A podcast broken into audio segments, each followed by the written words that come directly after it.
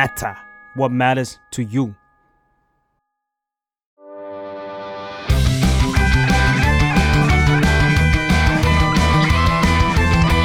ตั้งตี้พอดแคสต์เรื่องนั้นก็ดีเกมนี้ก็มันมาเปิดตี้คุยกันซะเลยส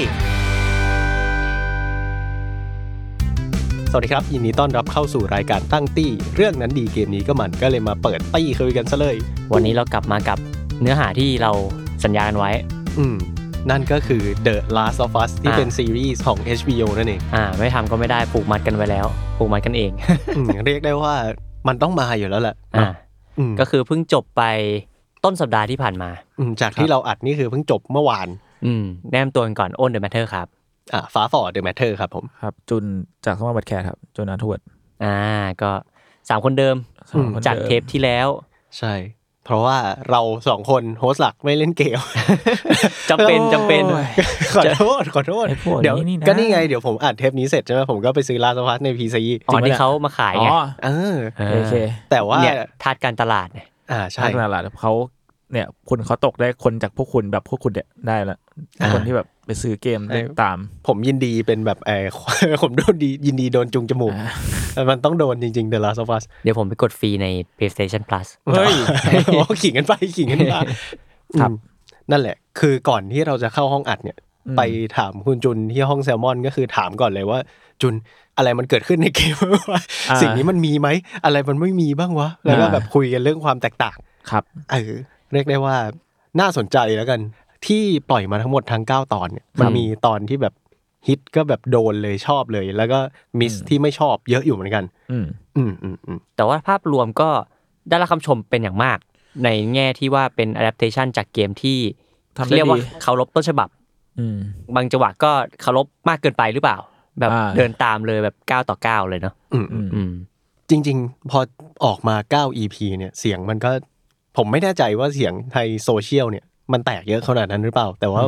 ในส่วนตัวผมเองแล้วก็ที่คุยกับอ้นเมื่อกี้เนี่ยรู้สึกว่าไม่ค่อยประทับใจเท่าไหร่รู้สึกว่าตอนจบมันไม่ว้าวเหมือนที่เราเคยเห็นมันตอนแรกในเกมอะไรอย่างเงี้ยอันนี้คิดว่าไงกันบ้างครับคือผมอ่ะจะรู้สึกว่าด้วยความที่มันเป็นซีรีส์ด้วยมั้งเพราะงั้นเพซซิ่งหรือว่าเวลาที่มันมีให้ตัวละครมันน้อยมากๆแล้วมันตัดช่วงเวลาระยะเวลาระหว่างทางเยอะมากอะไรเงี้ยแล้วเลยรวมถึงตอนจบด้วยซึ่งผมจะรู้สึกว่าบางอย่างมันกระชั้นเกินไปมากๆอะไรเงี้ยหรือแบบอย่างช็อตตอนจบอ่ะผมจะรู้สึกว่าในเกมไม่ให้อีกไวฟ์นึงกว่านี้มันถึงว่ามันมีเวลาให้อีกอึกนึงบ้างความสงสัยในตัวเอลลี่ต่อโจใช่มันมีความรู้สึกว่าเอลลี่แม่งไม่เชื่อโจอะไรเงี้ยมันมีความแบบหรือว่าเชื่อหรือไม่เชื่อวะอยู่แบบมันมีห่วงเวลาแห่งความเงียบที่มากกว่าแต่ด้วยความที่อันนั้นก็คือแพลตฟอร์มเกมที่มันสามารถมีอิสระได้มากกว่านี้แหละในด้านของเวลาเรื่องข้อจำกัดหรือเปล่าผมไม่แน่ใจเหมือนกันแต่ว่าอีตอน9เนี่ยแม่งก็สั้นสัสๆ40กว่านาที41มั้งผมคิดว่ามันยิ่งดูยิ่งสั้น ตอนแรกๆรู้สึกว่ามันยาวกว่านี้ไอเนื้อหาแต่ละตอนมันนานกว่านี้นิดนึงอ่ะแพงหรือเปล่าระเบิดภูเขาเผากระท่อมกันทั้งโรงพยาบาลเลยแบบโอ้ยยิงกันนานกว่านี้เดี๋ยวบัดเจ็ตหมดอะไรเงี้ยเก็บไปทำซีซั่น2ผมไม่แน่ใจเหมือนแล้วเรารู้สึกว่าตัวของซีรีส์อ่ะมันเห็นซอมบี้หรือตัวคลิกเกอร์อินเฟคเต็ดน้อยมากเลยน้อยถ้าเทียบกับเกมที่เราจะเห็นระหว่างทางเรื่อยๆเพราะว่ามันจะเป็นการผจญภัยของ2คนนี้ไปเรื่อยๆอะไรเงี้ยแต่ในซีรีส์เนี่ยเหมือนแม่งตัดมาแค่ฉากซีเรียสฉากที่สำคัญแต่ว่าอีระหว่างทางที่มันเจอซอมบี้อะไรเงี้ยแม่งถูกตัดออกหมดเลยผมมีฉากนึงที่เสียดายและคิดว่าตั้งแต่ดูไปเรื่อยๆเนี่ยเมื่อไหร่ซีนนี้จะมาคือซีนที่เอลลี่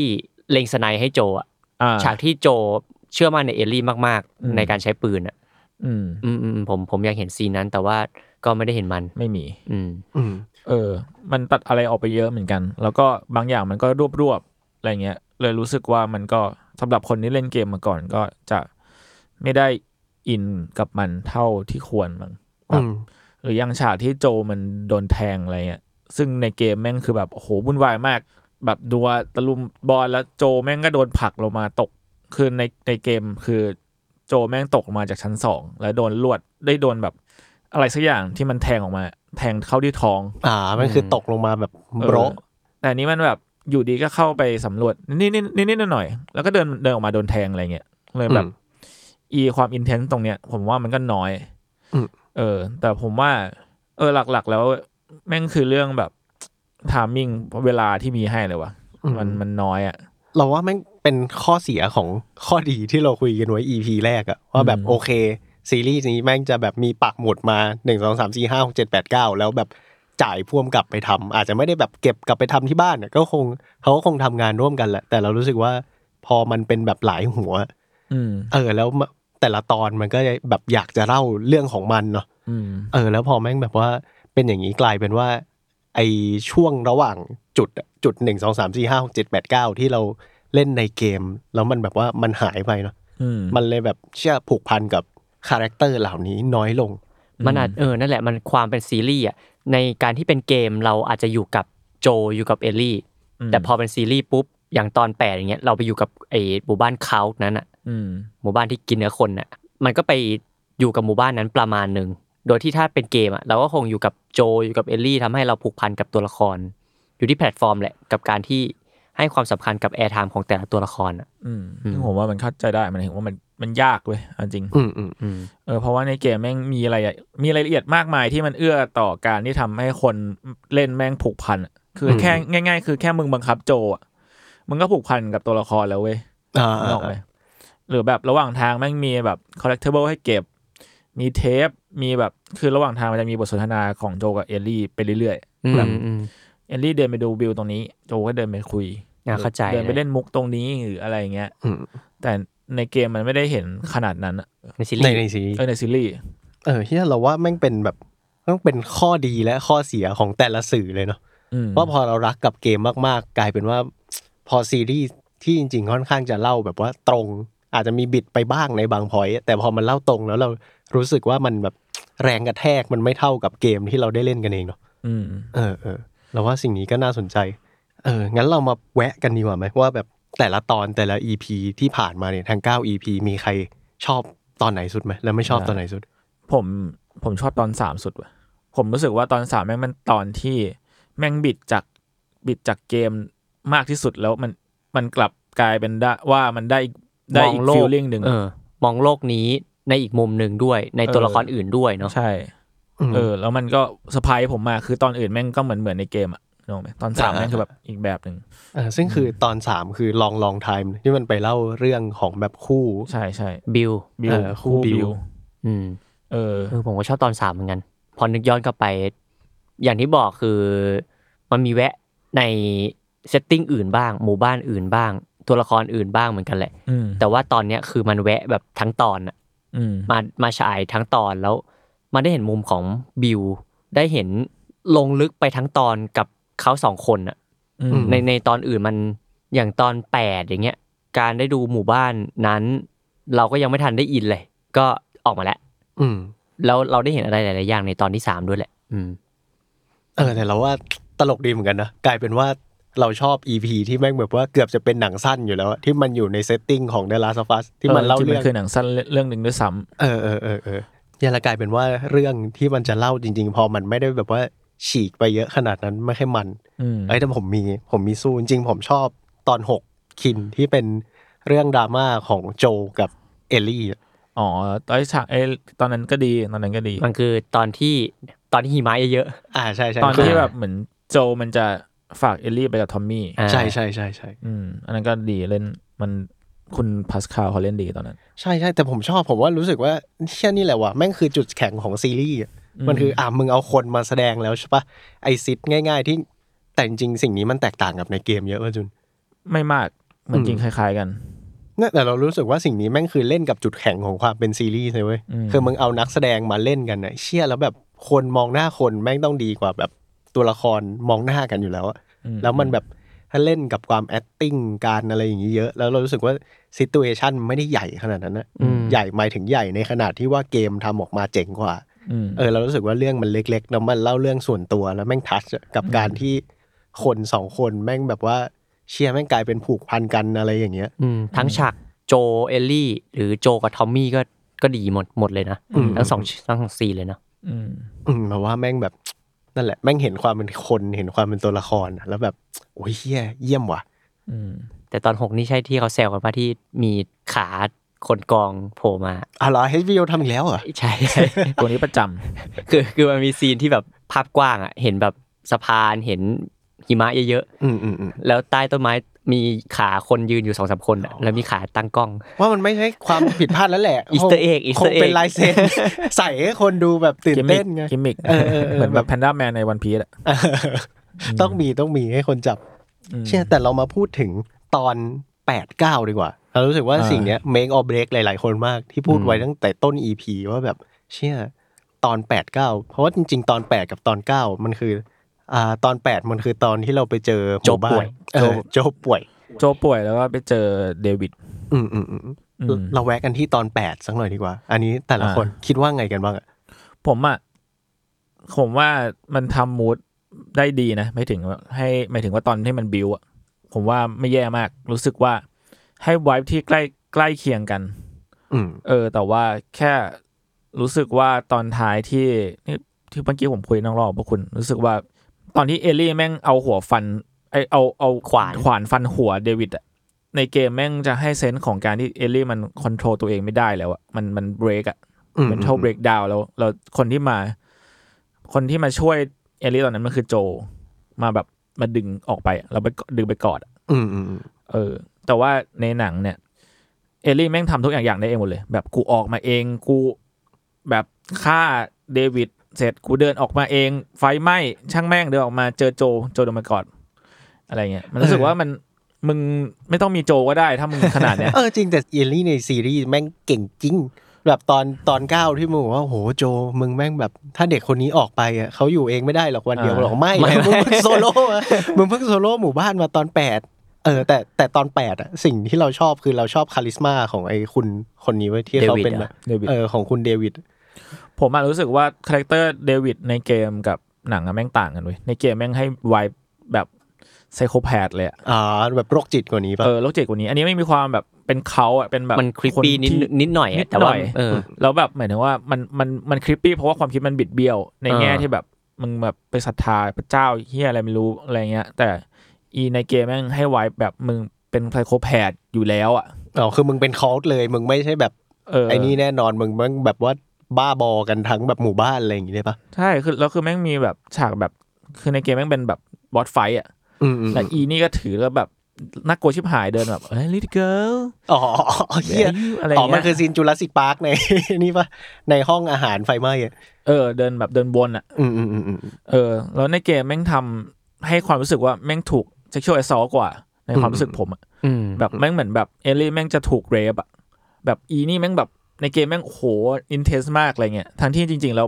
หมายถึงว่าไดอะล็อกแม่งไม่ได้ให้มันไม่ได้พูดมาตรงๆอ่ะแต่มันให้ไวบ์แบบนั้นอ่ะแต่ในหนังอ่ะมันอาจจะพอเรื่องเลทเรื่องอะไรไม่รู้เหมือนกันแต่มันไม่ได้ให้ไวบ์แบบนั้นแล้วก็มันให้เวลาบางอย่างน้อยกับซีนอารมณ์ของเอลลี่อะไรใช่แต่ตกใจเหมือนกันนะตอนที่บอกว่าในเกมมันมีเรื่องของความแบบว่าความ harassment อะไรยิ่งใหญ่ขนาดนั้นนะพอนี่ดูในซีรีส์แบบจนไปถึงตอนสุดท้ายแล้วเพิ่งรู้ว่าแบบอ้าวมัน harassment นิดหน่อยเหรอตอนที่แบบเอลลี่แม่งโดนจับกดอยู่ที่พื้นแล้วมันก็บอกว่าเนี่ยโหสู้เลยรู้ไหมกูชอบตอนนี้สู้ที่สุดเลยแล้วค่อยเอ๊ะอ้าวเหี้ยมึงไม่ได้แบบใช่มันคือมันนิดหน่อยเว้ยในเกมอะแบบหมายถึงมันไม่ได้พูดตรงๆในซีรีส์อะแต่กูว่าในซีรีส์มันก็น้อยมากเลยเว้ยให้มันกลิ่นแบบแทบจะไม่ได้รู้สึกขนาดนั้นด้วยซ้ำจริงรู้สึกน้อยเหมือนมันกลัวเล่าด้วยซ้ำเลยผมว่าผมรู้สึกนิดนึงตอนที่มันอยู่ในกรงนะมันมีความแบบเอ้ยเราเหมือนกันเรามาอยู่ด้วยกันไหมเรามามันมีความแบบอยากให้เขามาอยู่กับเราอยากประทับใจเป็นพิเศษแบบมึงติดโรคจิตหรือเปล่าอะไรอย่างงี้ใช่ป่ะบางทีมันมีแป๊บนึงที่ผมคิดว่าไอ้เดวิดมันเพโดป่าววะเนี่ยนิดนึงไอ้ซึ่งสิ่งเนี้ยกูไม่ติดตอนแรกเพราะว่าครึ่งแรกของ EP เนี้ยกูชอบเดวิดมากเลยแม่งมีความแบบพอมันมีคาริสม่าของการชวนคนอะไรอย่างเงี้ยมันแล้วมันเหมือนแบบว่าไอตอนที่แบบเอายาไปให้เอลลี่อะไรอย่างเงี้ยมันเหมือนเอ้ยมึงแม่งก็มีแบบว่ามีความถูกต้องอยู่ในหัวมึงอยู่นี่หว่าแล้วคาริสม่าแบบเนี้ยมันทำให้เหมือนแบบว่าเอ้ยถูกชักจูงได้แล้วถ้ามีคนเยอะกว่าก็ดีกว่าหรือเปล่าอะไรอย่างเงี้ยกูเลยรู้สึกว่าครึ่งแรกเราชอบแต่พอครึ่งหลังแม่งแบบว่าเรารู้สึกว่าพอมันเป็นอโพคาลิปส์แล้วอ่ะถ้าจะทำเบอร์เนี้ยไม่ไปเบอร์หนังสั้นไปเลยวะมึงแบบว่าเชี่ยถ้ามึงอโพคาลิปส์จริงๆอ่ะ แล้วมึงไม่มีเนื้อจะกินอ่ะแล้วมันต้องกินเนื้อคนเขาอาจจะไม่ใช่คนแบบเหี้ยก็ได้คิดออกอ่ะแต่อันนี้ก็ไม่ได้บอกว่าถ้าทำอย่างนั้นแล้วจะดีนะแค่แบบอยากรู้ว่าไอคอนเซปต์ของการมีแบบคาแรคเตอร์ที่แม่งเป็นแบบว่าเป็นคอลต์ลีดเดอร์มาอะไรอย่างเงี้ยถ้าเกิดว่ามันทรีตเป็นแบบแหมหนังสั้นไปเลยแล้วก็มองไอหมู่บ้านเนี้ยเปลี่ยนไปจาก last boss ในเกมพลิกไปเป็นอย่างอื่นเลยเหมือน EP 3น่าจะแบบว่าประทับใจกว่าก็จริงแต่นี่รู้สึกว่าเสียดายแล้วก็สิ่งนี้ไม่ได้เสียดายแค่ EP 8ด้วยรู้สึกว่าเสียดายยาวไปถึง EP 9เลย EP สุดท้ายที่เป็นซีนไคลแม็กซ์ของเกมเลยเนาะกูแค่จะรู้สึกว่าพวกฉากแบบในเกมที่มันแบบโอ้โหอลังการบางอย่างแม่งถูกตัดไปเยอะเหมือนกันจริงผมรู้สึกว่าฉากโรงพยาบาลแม่งสั้นมากเลยสั้นมากโรงพยาบาลสั้นมากสั้นแบบโจไม่อีซี่คิวทั้งโรงพยาบาลได้อะโจแบบเก่งกว่าจอห์นวิกอีกสปินบอทเลยอะมาถึงปุ๊บแม่งยิงปุ๊บโจแม่งสปีดรันนะแม่งแบบโอ้โหหรือแบบไอ้ฉากที่โจกับเจลลี่โดนจับแม่งเหมือนโดนระเบิดแปะแล้วก็วิ่งอะไรเงี้ยแต่ในเกมแม่งแบบโหมันคือฉากที่แบบเดินลงอุโมงค์สักอย่างหนึ่งแล้วน้ำท่วมน้ำกระแสน้ำไหลแล้วกำลังข้ามไปอีกฝั่งแล้วโดนรถเมย์พุ่งมาชนคือมันเป็นฉากที่แบบอินเทนส์มากแล้วมันแบบมันเวอร์มันคือมันมีความหนังอยู่ในเกมอ่ะน้องแม่แต่พอกูเจอสิ่งนั้นมาแล้วเจอซีรีส์คือโดนระเบิดเหมือนงบหมดเลยงบหมดแล้วบิงโดนระเบิดแปะแล้วระเบิดแม่งบางสัตว์แบบแปะแล้วก็วิ่งใช่ดูดิแล้วเขาหลอกเราด้วย EP 1ที่ยอดเยี่ยมสุดๆอ่ะที่แบบมึงกูเอาเครื่องบินตกเพิ่มให้มึง EP 1แม่งแอดเพิ่มด้วยซ้ำหมดไงหมดตรงนั้นนะหมดไอ้เครื่องบินนี่ไงก็แต่จากเครื่องบินนี่จริงเชื่อแล้วพอมา EP สุดท้ายแบบอ้าวเหี้ยยิงปืนก็น้อยรันไทม์ก็น้อยไปอีกเชื่อแล้วแบบว่าซีเควนซ์ก็แบบตัดให้มันแบบว่าเล็กลงอะไรอย่างเงี้ยรู้สึกว่าแหมมันเสียดายเนาะก็แบบมันตัดฉากอลังการไปเยอะมันมีฉากสำคัญอย่างในเกมมันก็จะเป็นแบบเนี่ยแหละฉากรถบัสหรือว่ามันจะมีแบบโซนที่เป็นแบบ University อะไรเงี้ยฉากนั้นก็แบบสำคัญในเกมอันนี้ก็ไม่มีตัดทิ้งใดๆอะไรเงี้ยออกมาคือตอนท้ายใช่ไหมที่กำลังถึงไฟล์แล้วใช่ไหมใช่แล้วเหมือนในเกมอ่ะจะรู้สึกว่าในช่วงเฟสนั้นแม่งคือช่วงที่สองคนนี้แม่งผ่อนคลายอ่ะแบบให้ชิลแล้วใกล้ถึงแล้วแบบไว้บางอย่างตั้งแต่ตอนเจอยีราฟอ่ะมันก็เหมือนให้ผู้เล่นแม่งพักผ่อนด้วยแบบเดินชมวิวเดินนั่นนี่พูดคุยกับเอลลี่อะไรเงี้ยแม่งเหมือนเป็นแบบเพจซิงเกมที่แบบเราได้แบบหายใจอะไรอย่างเงี้ยป่ะจากพอเกมมันเคออติกเหี้ยๆเลยนะแม่งเถื่อนสัตว์แล้วสุดท้ายมันเจอยีราฟเงี้ยแบบอ๋อนี่มันปลอบประโลมชีวิตชิบหายแล้วในเกมมันนอกจากยีราฟมันมีอื่นด้วยมีสัตว์ตัวอื่นแบบมีช้างมีอะไรเงี้ยแล้วมันให้ไวแบบโลกอพอลิปส์ที่มันยังมีสิ่งที่สวยงามอยู่เนอะไหมในทุกอย่างในวันที่ทุกอย่างแม่งแบบเละเทะไปหมดแล้วไอสัตว์พวกนี้แม่งอยู่อย่างแบบเป็นธรรมชาติแล้วก็แบบสวยงามอ่ะใช่แต่พอเล่าอย่างนี้แล้วรู้สึกว่าโจแม่งขาวดำน้อยลงเลยนะพอมาเจอในซีรีส์คือโจแม่งคือแบบพอกูไปก๊อกนั้นปุ๊บกูแบบดำเลยคือรู้สึกว่าซีรีส์แม่งทำให้โจอ่ะดูเหี้ยกว่าเว้ย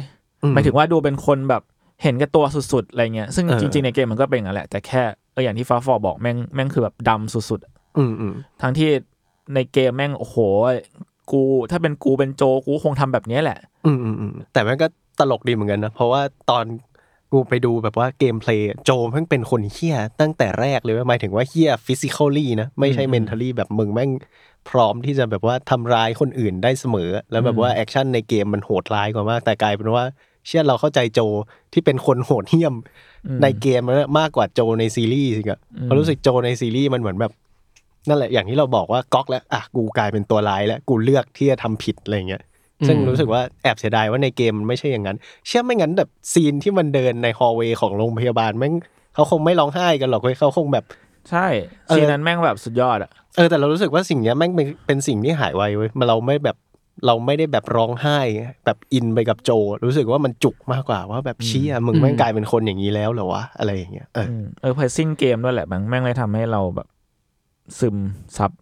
กับโจได้กว่าอะไรเงี้ยแล้วระหว่างทางมันก็ผูกพันกับเอลลี่สุดๆคือเราแม่งเห็น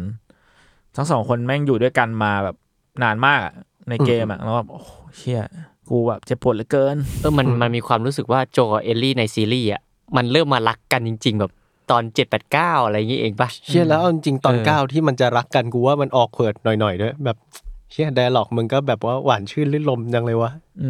กลายเป็นว่าซีรีส์ที่ควรจะให้เวลาหายใจมันไปหายใจกับอย่างอื่นมากไปจนแบบไอ้กระดูกหลักที่มันจะต้องมาก๊อกสุดท้ายเนี่ยตอน9แม่งบางลงเว้ยยังคิดเหมือนกัน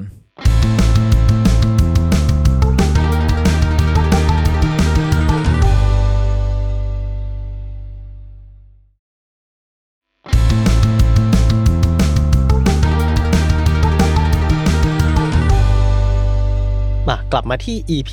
9 ที่ผมบอกเรามาพูดถึงตอนจบกันดีกว่าอย่างที่ผมบอกไว้ตอนต้นผมกับอ้นไม่เคยเล่นเกมแต่เท่าที่ดูในช่องทางธรรมชาติมา เหมือนจะ1-1เลยปะมันเดี๋ยวหรอกมันเป๊ะประมาณนึงแต่ว่าไม่แน่ใจเรื่องซีนน่าจะมีต่างกันนิดหน่อยแต่ว่าโดยรวมแล้วก็คือเหมือนกันสุดๆอะไรเงี้ยหมายถึงว่าไอ้พวกพันช์ไลน์อะไรเงี้ยเหมือนที่เอลลี่จับโจตั้งแต่อยู่บนรถก็เป็นอย่างนั้นก็คือหมุดไทม์ไลน์ถูกต้องไดอะล็อกแม่งแคบจะอันเดียวกันเลยอาจจะมีแบบระหว่างทางเหมือนกันไม่เป๊ะเสื้อยังเหมือนกันเลย ขอร้องเพราะที่เรามีปัญหากับ EP 9 คือมันเหมือนกันแต่ทำไม่ถึงเลยเนาะซึ่งสำหรับคนที่เล่นเกมมารู้สึกไงบ้างวะก็รู้สึกว่ามันไม่ถึงจริงแหละหมายถึงแบบไม่รู้ว่าเพราะอะไรเหมือนกันอาจจะเพราะว่านั่นแหละเรื่อง pacing หรือว่าเรื่องเวลาใดๆรู้สึกว่าในเกมเอาง่ายๆเลยซีนสุดท้ายที่เอลลี่มันมองโจเราบอกว่าโอเคในเกมแม่งให้มันให้เวลากับซีนนั้นกว่านี้แบบประมาณ2วิอะไรเงี้ย 2-3 วิที่มากกว่านั้นนะแล้วมันให้มันถึงมันบอกถึงห่วงความเงียบบางอย่างที่ให้เราคนเล่นแม่งคิดว่าเอลลี่มันเชื่อหรือไม่เชื่อหรืออะไรยังไงมันอึดอัดกว่านี้วะมันอึดอัดกว่านี้เชื่อหืดขึ้นคอแค่คิดก็แบบเครียดแล้วในหนังมันไม่ให้เวลาตรงนั้นเท่าไหร่มันแบบโอเคแล้วก็ตัดจบเลยแบบเสี้ยววินึงเลยแค่นั้นก็รู้สึกว่ามันต่างเยอะแหละทั้งที่มันจริงๆมันก็อาจจะเป็นเวลาที่ห่างกันประมาณ 2-3 วิอะไรเงี้ยไม่ซ้ำเลยแต่มันให้ใบต่างกันประมาณนึงใช่แต่พอเราพูดไปพูดมาจริงๆกูก็สงสารซีรีส์เหมือนกันนะเพราะว่ามันต้องทำซีนที่เป็นแบบมาสเตอร์พีซของเกมเลยเพราะว่า The Last of Us แม่งคือแบบแทบจะเป็นเกม1ในท็อปเกมที่แบบที่ดีที่สุดที่เคยทำมาแล้วแม่งแบบว่าเชี่ยกูจะเอาคนไปทำอย่างนี้ได้ยังไงวะด้วยความนี้มัน1-1ขนาดนั้นนะแล้วซีนนั้นมันไอคอนิกสุดๆคือแล้วมันเป็นซีนที่ดีที่สุดในเรื่องด้วยซ้ำมันไม่ถึงว่าแบบมันลีดมาจนตรงนั้นนะคือไม่มีใครคิดว่ามันจะจบแบบนั้นอ่ะคนเล่นเกมอ่ะด้วยมั้งแล้วเหมือนแบบพอเรารู้สึกว่าเอลลี่ในซีรีส์มันทัฟเกินไปด้วยแม่งเลยให้ไว้อีกแบบหนึ่งคืออย่างในเกมแม่งจะรู้สึกว่าเอลลี่มันเด็กกว่านี้แล้วมันก็ต้องการอยากรู้ความจริงกว่านี้หมายถึงว่าในแง่ที่แบบอธิบายไม่ถูกอ่ะคือมันมีความแบบร้องขอแบบมึงพูดความจริงกับกูได้ไหมอะไรเงี้ยแววตาสีหน้าบางอย่างแต่มันคือคาแรคเตอร์ของเอลลี่เองด้วยนะอันนี้เป็นอีกสิ่งที่เราว่าแม่งน่าสนใจมากเลยเพราะว่าตอนแรกที่เราคุยกันเราก็รู้สึกว่าเอลลี่เวนี้ก็น่าสนใจดีใช่ไหมมันดูแบบเอลลี่ในซีรีส์มันดูทับสัตว์แบบเด็กที่เกิดขึ้นหลังโลกอพอลิปส์ทำได้ทุกอย่างได้ด้วยตัวเองแล้วเราก็จะเห็นความอ่อนแอในสีหน้าเอลลี่น้อยมากในซีรีส์เลยถ้าเทียบแบบในเกมอะนะประมาณแต่ผมว่าโจเอลก็จริงๆโจเอลสำหรับผมพาสคาลเล่นดีนะให้ไวใกล้เคียงกันกับโจเอลแต่เราว่าโจที่คุณพาสคาลเล่นมันก็เราว่ามันติดอยู่ที่บทนี่แหละไอ้วิธีการแล้วไม่ใช่บทต้องบอกว่าตัวซีรีส์มันไม่เอื้อให้เขาไปเหมือนในเกมด้วยแหละมันก็คงจะได้ประมาณหนึ่งแต่เรารู้สึกว่าแคสโจเนี่ยถูกแล้วแคสน้องเอลลี่เนี่ยยังพอคุยกันได้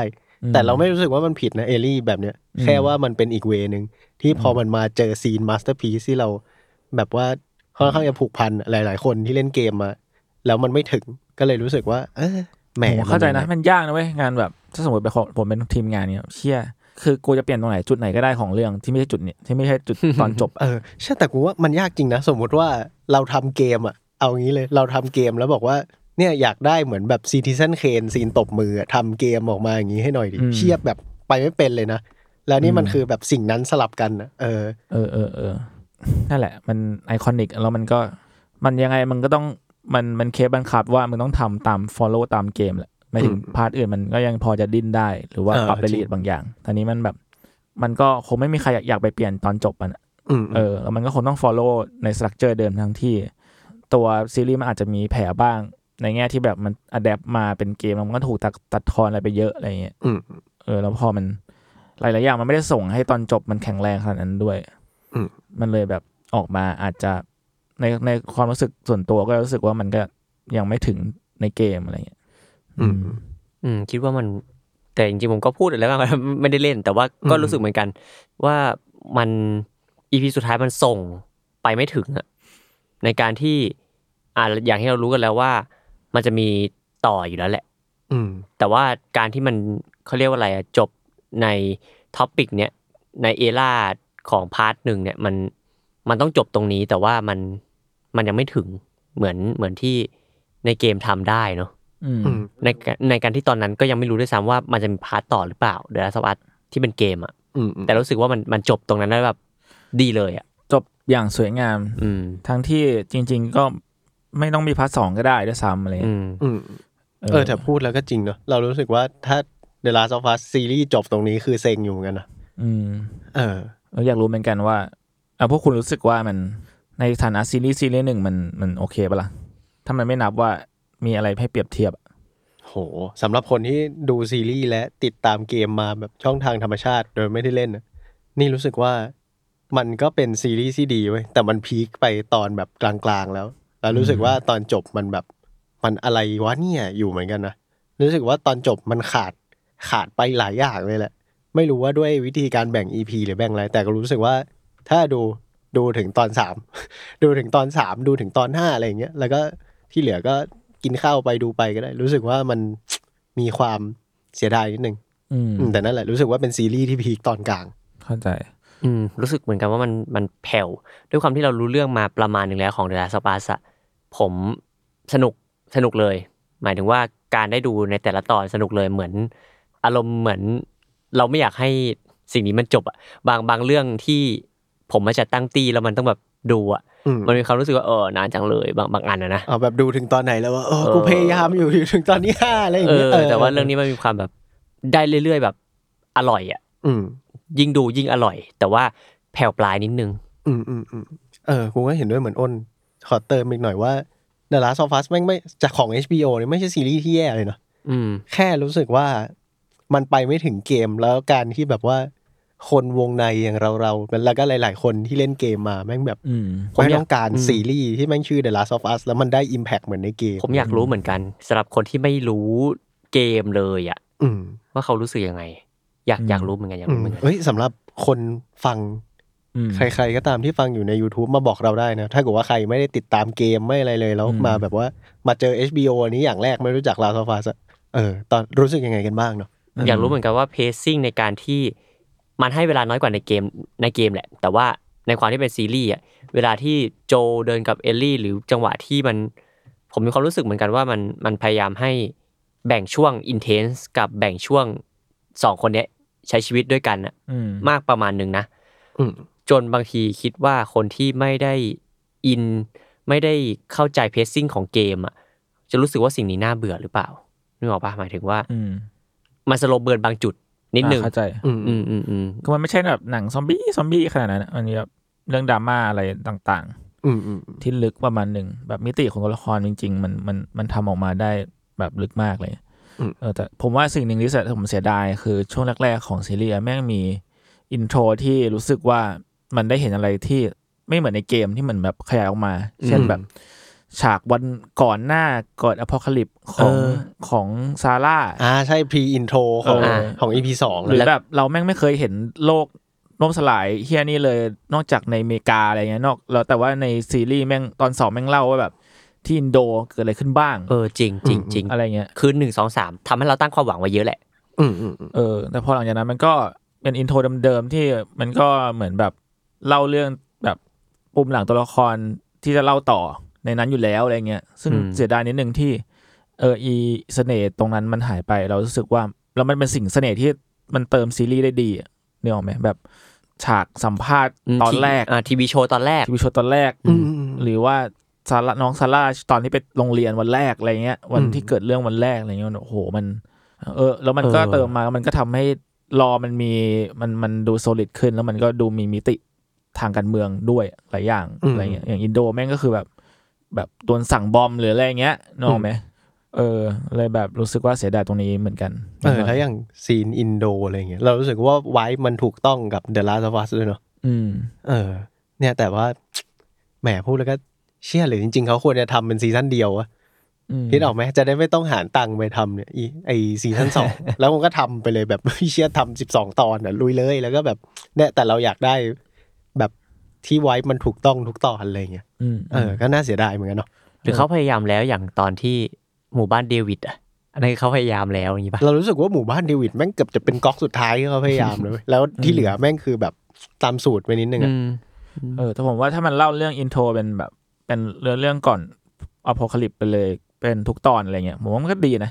ไปแบบเนื้อเรื่องเล็กๆจากสเกลนั่นนี่แล้วก็รู้ว่าเกิดอะไรขึ้นบ้างในช่วงเวลาแบบก่อนเกิดเหตุอะไรเงี้ยเหมือนตอน1ตอน2เป็นฟีลแบบว่าแต่ละที่แบบเป็นไซส์สตอรี่มีเรื่องราวที่มาเติมแต่งให้มันกลมขึ้นใดๆอะไรเงี้ยอันนี้มันแบบพอหลังจากตอน3มันก็เดิมๆอ่ะมีฟีลแบบมันไม่ค่อยเซอร์ไพรส์อ่ะเอาง่ายคือมันไอช่วงแรกมันเซอร์ไพรส์เราเว้ยในฐานะที่เป็นแฟนเกมอะไรเงี้ยเออแต่ว่าถ้าถามผมอ่ะก็จะรู้สึกว่าก็ไม่ได้ผิดหวังนะอาจจะเพราะว่าไม่ได้ตั้งความหวังไว้เยอะด้วยมั้งตอนแรกที่เห็นอะไรเงี้ยเออแต่ว่าหลังจากดูไปก็ตอนแล้วก็รู้สึกว่ามันไม่ได้ผิดหวังเออหมายถึงว่ามันซีรีส์เป็นซีรีส์ที่ดีซีรีส์หนึ่งเออแต่แค่นั่นแหละพอมันเทียบเกมมันก็เทียบไม่ได้หรอกมันก็อีกวายนึงแล้วคุณคิดยังไงกับการที่เอา DLC มาทำเป็นตอน7มันไปแย่งสล็อตของการทำอย่างอื่นปะผมว่าจริงๆมันไม่จำเป็นต้องมีก็ได้แต่อาจจะเพราะว่าหมายถึงว่าการบิวตัวละครเอลลี่ในเกมพอมันแบบเป็นเกมขนาดหลายชั่วโมงอะไรมันเลยมีพื้นที่ให้เล่าถึงรอเอลลี่มากกว่าในซีรีส์มั้งแล้วในซีรีส์มันเลยต้องจำเป็นต้องเอา DLC นี้มาเอาสิ่งนี้มาเพื่อให้เห็นตัวละครของเอลลี่ว่าเป็นคนยังไงมากขึ้นอะไรเงี้ยความบ้าบิ่นบางอย่างแม้กระทั่งแบบอดีตที่เกิดขึ้นแบบตอนกัดอะไรเงี้ยเพื่อนสนิทตอนเด็กใดๆอะไรเงี้ยอาจจะทำให้มันเห็นตัวละครเอลลี่ในอีกมิติหนึ่งมากขึ้นทั้งที่แบบจริงๆในเกมมันก็ไม่มีฉากนี้ในตัวเกมเต็มด้วยซ้ำอะไรแต่มันเล่าแบบผ่านไดอะล็อกที่ระหว่างเดินทางสมุดคอลเลกเทเบิลที่เจอหรืออะไรใดๆอะไรเงี้ยแล้วมันค่อยมีเหมือนเป็น DLC มาเติมให้เราแบบได้เล่นสิ่งนั้นจริงๆซึ่งมันมีอยู่แล้วเนาะใช่แต่พูดถึงตอนเจกนิดนึงคือบางทีก็รู้สึกว่ามันก็โอเคแหละที่เติมมาตรงนี้เหมือนที่พี่จุนบอกเมื่อกี้แต่ว่าโดนคะแนนกดแล้วก็รู้สึกสงสารคนทำซีรีส์เหมือนกันหมายถึงตอนเจ็ดที่มีความกลิ่น LGBT เสริมให้น้องเอลลี่อะไรเงี้ยหมายถึงสกอร์รีวิวในเว็บต่างๆเนาะโดนถล่มไม่ได้หรอกว่าไอ้พวกแบบฝรั่งหลายคนมันก็ทำตัวแบบนี้แหละแต่ว่าไอ้นี่แม่งเพนพอยต์เลยเว้ยเพราะว่าด้วยความที่เกมมันสามารถข้ามได้ไงว่าไอ้อ่านแบ็คสตอรี่ของเอลลี่แล้วพอ DLC มันมาแม่งเป็นอื่นเว้ยแล้วคนแม่งไม่ชอบเพราะแบบอ้าวเฮียเอลลี่ซึ่งบอกตรงก็คือลูกสาวเราในเกมอ่ะไม่ได้เป็นสเตทเอลลี่ไม่เป็นสเตทแล้วพอมาเจออย่างงี้มันเลยแบบอุ้ยหงุดหงิดว่ะแล้วพอไปภาค2นี่มันแบบว่ามันยิ่งขยายปมนี้ไปอีกอ่ะเรารู้สึกว่าทีมงานไม่มีความกลัวระดับหนึ่งเว้ยต้องรีบปูให้ถูกต้องก่อนที่เราจะไปซีซั่น2อะไรเงี้ยไม่งั้นเดี๋ยวจะโดนแบ็คแลชจากแบบว่าชาวถล่มสกอร์อะไรอย่างงี้อีกอะไรเงี้ยผมว่าแวะคุยซีซั่น2ดีกว่าเหมือนผมได้ข่าวมาว่าไอ้ The Last of Us Part 2เนี่ยจะไม่ได้มีแค่ซีซั่นเดียวด้วยก็คือมันน่าจะแบ่งเป็นหลายๆอันเพราะว่าในเกมมันค่อนข้างยาวแหละมันมีการแบ่งเป็นมุมมองของตัวละครนึงกับอีกตัวละครนึงแบ่งเป็นวันอีกรอบเข้าชอยย่อยเข้าไปอีกเป็นวันเป็นสถานที่ซึ่งก็เข้าใจว่ามันไม่น่าจะทำอย่างนั้นหรอกเพราะว่าถ้าแบ่งตามซีซั่น2เนี่ยเป็นของเอลลี่ซีซั่น1เป็นของอีกตัวนึงน่าจะน่าเบื่อผมว่าไม่ทางไปอย่างนั้นชัวร์ๆยังไงมันก็เล่าเหมือนในเกมนั่นแหละแต่จริงๆซีซั่น2ถึงจะแบบว่าปรับความคาดหวังแล้วแต่ว่าเรารู้สึกว่าในเชิงของการทำซีรีส์มันเปิดที่ให้เล่าเยอะมากเลยนะเพราะภาคหนึ่งเราว่าเกมแม่งเล่าเรื่องเจ๋งกว่าแล้วแต่พอมาเป็นภาค2 Last of Us Part 2มันแบบว่าเกมมันเล่าเรื่องแปลกจนยังไงซีรีส์มึงก็ดำตาม1ต่อ1ไม่ได้เรารู้สึกว่าเฮ้ยแม่งอาจจะเปิดพื้นที่ให้กับแบบว่าให้กับนักเขียนความฉีกผมก็อยู่ในทีมที่รู้สึกว่ามันจะพาร์ท2แม่งจะดิ้นไปอีกแบบหมายถึงแบบจะไม่เหมือนพาร์ทแรกที่แม่งแบบแทบจะเหมือนเป๊ะๆอะไรเงี้ยเพราะว่าพาร์ท2อ่ะ แม่งcontroversial แม่งเยอะเว้ยเนาะแม่งหลายๆอย่างอะไรเงี้ยมันอาจจะบิดไปอีกแบบก็ได้ไม่รู้กันแต่ก็สงสารคนที่จะมาเล่นแอบบี้เหมือนกันอ๋อคนเพราะว่าทุกวันนี้ยังโดนคนเป็นโมเดลให้แอบบี้ในเกมยังโดนแบบเมลด่าอยู่เลยก็ตามก็เลยสงสารว่าใครจะทำใครจะมาเล่นหรือแบบอย่างเบลล่าแรมซี่น้องเอลลี่เนี่ยมันจะโตขึ้นกว่านี้ไม่ได้แล้วพอน้องเขาอยู่20กว่าๆแล้วอันนี้ก็มีความสงสัยก็เลยจุดเหมือนกันคืออย่างในเกมเนี่ยมันสคริปต์มาแล้วเอลลี่มันโตมากตอนนั้นในเกมมันเอลลี่ขึ้นมาจำไม่ได้แล้วน่าจะ20อะไรเงี้ยในเกมมันโตได้เกือบ20อะไรแล้วในเกมมันแบบมันเห็นว่ามันโตอ่ะออกไปกลายเป็นแบบเป็นสาวแล้วอ่ะเป็นผู้หญิงแล้วอ่ะแบบสาวที่คือเป็นผู้ใหญ่แล้วอ่ะเป็นผู้ใหญ่อ่ะคือพาร์ทแรกแม่งแบบคือเอลลี่ในเกมมันจะดูเด็กกว่าในซีรีส์ด้วยซ้ำอ่ะออกมั้ยแบบเด็กประมาณ12 13 12อะไรเงี้ยก็เลยแบบไม่รู้เหมือนกันว่าเขาจะทำยังไง